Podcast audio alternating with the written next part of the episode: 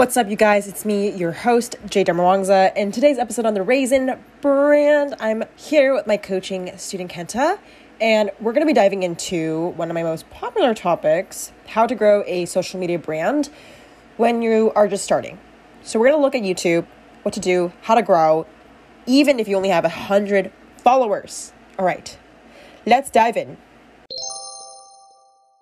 So, if I had 100 YouTube subscribers in 2021, this is what I would do to grow. Meet Kenta. Kenta is a coaching student of mine, and he really wants to grow a successful YouTube channel. But there's a problem. So far, he's made 50 videos, but he feels like he hasn't figured out his format and he doesn't want to niche down.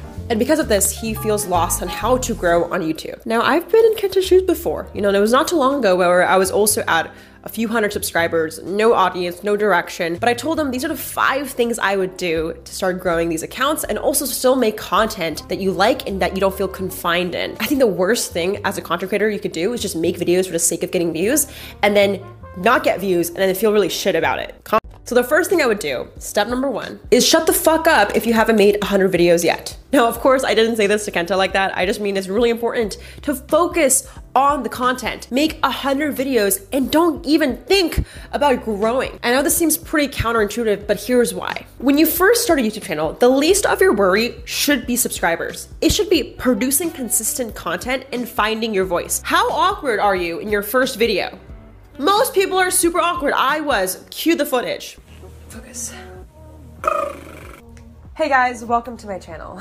When you make 100 videos, you might not get more subscribers, but you get better on speaking, video ideas, and editing. And these are skills you need before you grow a channel. Stop thinking about growing a channel, but starting a channel. And starting means you have to take out the expectation. So I wanna show you when I started YouTube, my this is my first 30 videos, right? 67 views, nothing, literally nothing. This was back in 2014. Well, this is my third YouTube channel, so to be fair, there's actually more videos than this. But look at this, right? This is uh, every page is 30, right? So now we're at 60 videos, right? Yeah. Let's keep going. It's so random. Like it's literally like my weird like teacher appreciation, like six like the views are so weird. And the views are by the way, they're only large because people watch my old videos, but at the time it was like 20 views, right? Yeah. It's so random. I don't think it was till my this video, since this is my 90th video. Yeah. Where I, I put out my first a million viewed video. In combination, I think that on this specific channel, 90 videos, I finally figured it out. So you're at 53, like you still have what 40 videos, 30 videos to go like definitely there's no point to structureize i don't really mm. believe in one i think that you're putting a lot of unnecessary pressure i can tell you what i do but i personally think that you just have to have fun with it i, I genuinely yeah. think that you just gotta sacrifice two things okay if you're okay with sacrificing people thinking you don't have your shit together and yeah two, low views. It's gonna make the next 30 videos a lot easier for you to learn technically the skills you want to learn and right. explore. The second tip I have is shortening the video. If you think 100 videos is very intimidating, stop thinking about making 10 minute movies, okay? Just think about making short videos, whether it's one minute, four minutes, three minutes. I think it's so important to get comfortable with short form content because there's a new feature on YouTube called YouTube Shorts that allows you to post short form videos that still gain enough views and traction as regular videos. Last month, I posted a YouTube Shorts around the Asian hate topic and it got the same amount of viewership for my regular videos, but it was shorter and easier to produce. The reason why shorts are important is because it saves you time, you can make more content, and it gets you to a faster speed to hit those 100 videos. Now, you might be wondering, how do I make a YouTube short? Well, just make a video under 60 seconds. Make sure you put the hashtag shorts in the title or description, and that will get you to the search engine of YouTube Shorts. And that's all.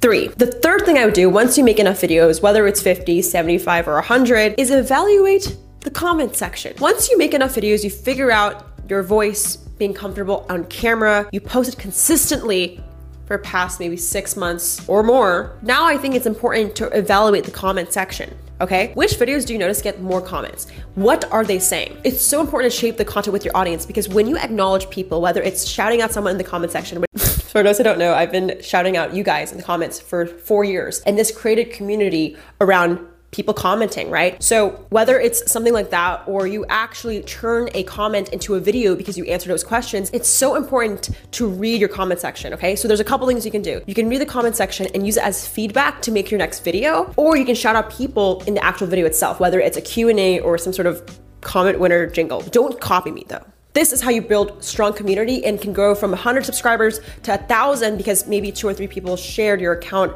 and repetitively this grew your account. I actually have an example of this on TikTok. So I actually make surfing vlogs on TikTok that range from 10,000 views to a million views. And what I would do is I would look in the comment section to see what people had questions about about surfing and I would answer each question in a video. And that was my content strategy. So people felt more inclined to shape the content with me. It's super crucial if you don't even have comments. You're like, Jade, what the fuck? I don't even have people commenting. Go to your Instagram comments, see what people are asking you, your DMs, your Twitter. You can source the questions from different platforms. And it's really important to, you know, in the beginning, if you don't have anyone commenting, to look at other creators to see what comments are they asking, right? If you're a cook and maybe you make videos similar to another chef that's more popular, take a look at their comment section, see what they're asking, and turn that into videos because now you have data that proves that people want a certain type of topic. So I would do this after you make a few videos so you can start to improve and make your content more unique based on viewer input.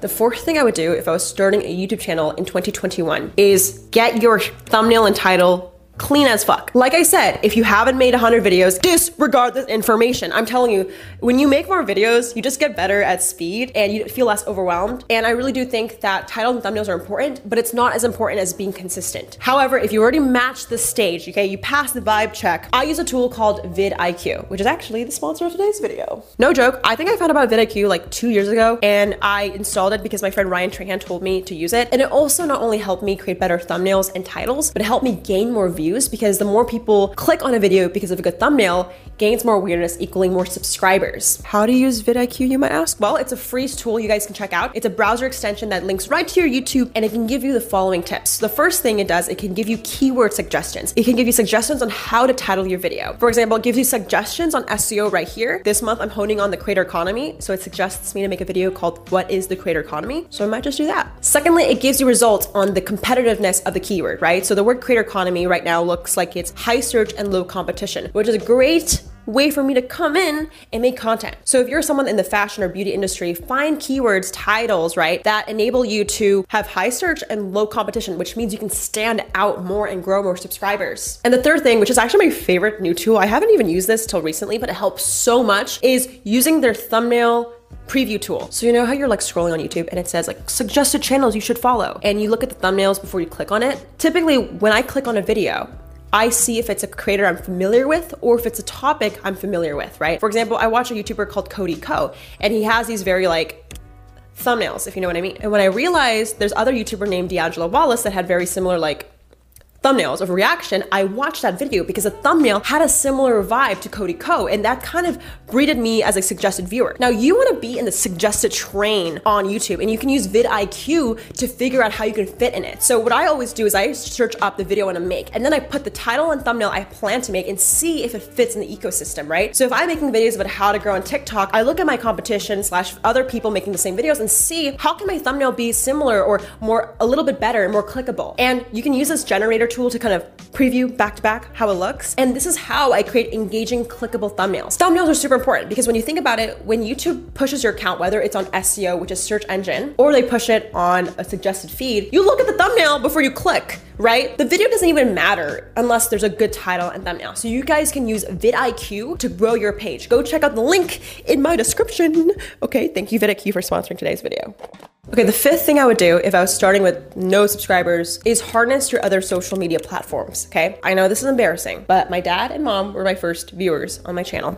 I know. My mom and dad watch my videos, including me. I think when I first started my first YouTube channel, I was my only viewer. Like, I, I watched my video four to five times.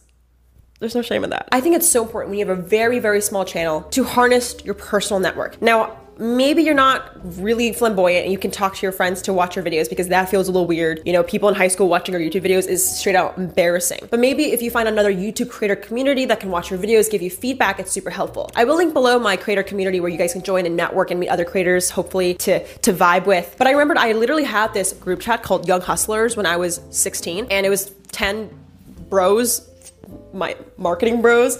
Uh, I was the only girl there, but like we were talking about like videos we were making on YouTube and we would support each other. And it wasn't an engagement group. Like I just want to preface, it's not a motherfucking engagement group. It's literally a group of friends that support me. And for the longest time, they would share my videos, shout me out, recreate my content, collab. It's so important to find your tribe, whether it's your mom and dad and they watch your videos. Every view counts, or you find an actual group of people that you vibe with that can help you and nurture you. I will link below the create community. It's free to join. It's so important to find your crew, okay? Because those are the people that will help you grow. And even even if you get 10 views per video, that's still a start. I just want to preface, I had seven years of YouTube before I had a single breakthrough of a thousand subscribers. Okay, I was stuck at 100 subscribers, 200, 250 for the longest time. If you want proof, Kitty Films YouTube channel, 400 subscribers, right? So that was my first YouTube channel ever, and it's just so important to harness your crew. Growing a successful YouTube channel in 2021 is all about starting, getting consistent, using tools to get better, and having a group to give you consistent feedback. If you do this over and over again and you make consistent content, you get tools that help you get search and discovery, and then you have a consistent feedback loop, okay? There's no doubt you'll be growing. I really do believe it. And it might take you 10 years like me, or one year, or one month, but stay patient. Stay motherfucking patient. I love you guys. Dharma Nation. Catch you guys in the next one. Okay, guys, I hope you enjoyed that episode and found it helpful. I know if you guys are starting YouTube channels or thinking about it, let's fucking do this. Go for it. Remember, if you like this episode, please give this video a five or fuck podcast a five star rating. It really does help me so much, and I love you guys so much. Love you, Dharma Nation. Peace. All right, question of the week. What is one bit of software or equipment you recommend for new creators? First of all, my first love, my first mic Blue Yeti motherfucking mic. Okay, Blue Yeti. It's a hundred bucks. Really good mic. I don't know why I'm loyal to it. It's like not necessarily like the best best, but like I, I had it since I was like like I don't know like nine or ten. It was great. And in terms of other equipment, like I really think you really need a good phone, like just an iPhone 12 or a 10. You don't need a huge camera. You just need an iPhone. My ad for Apple.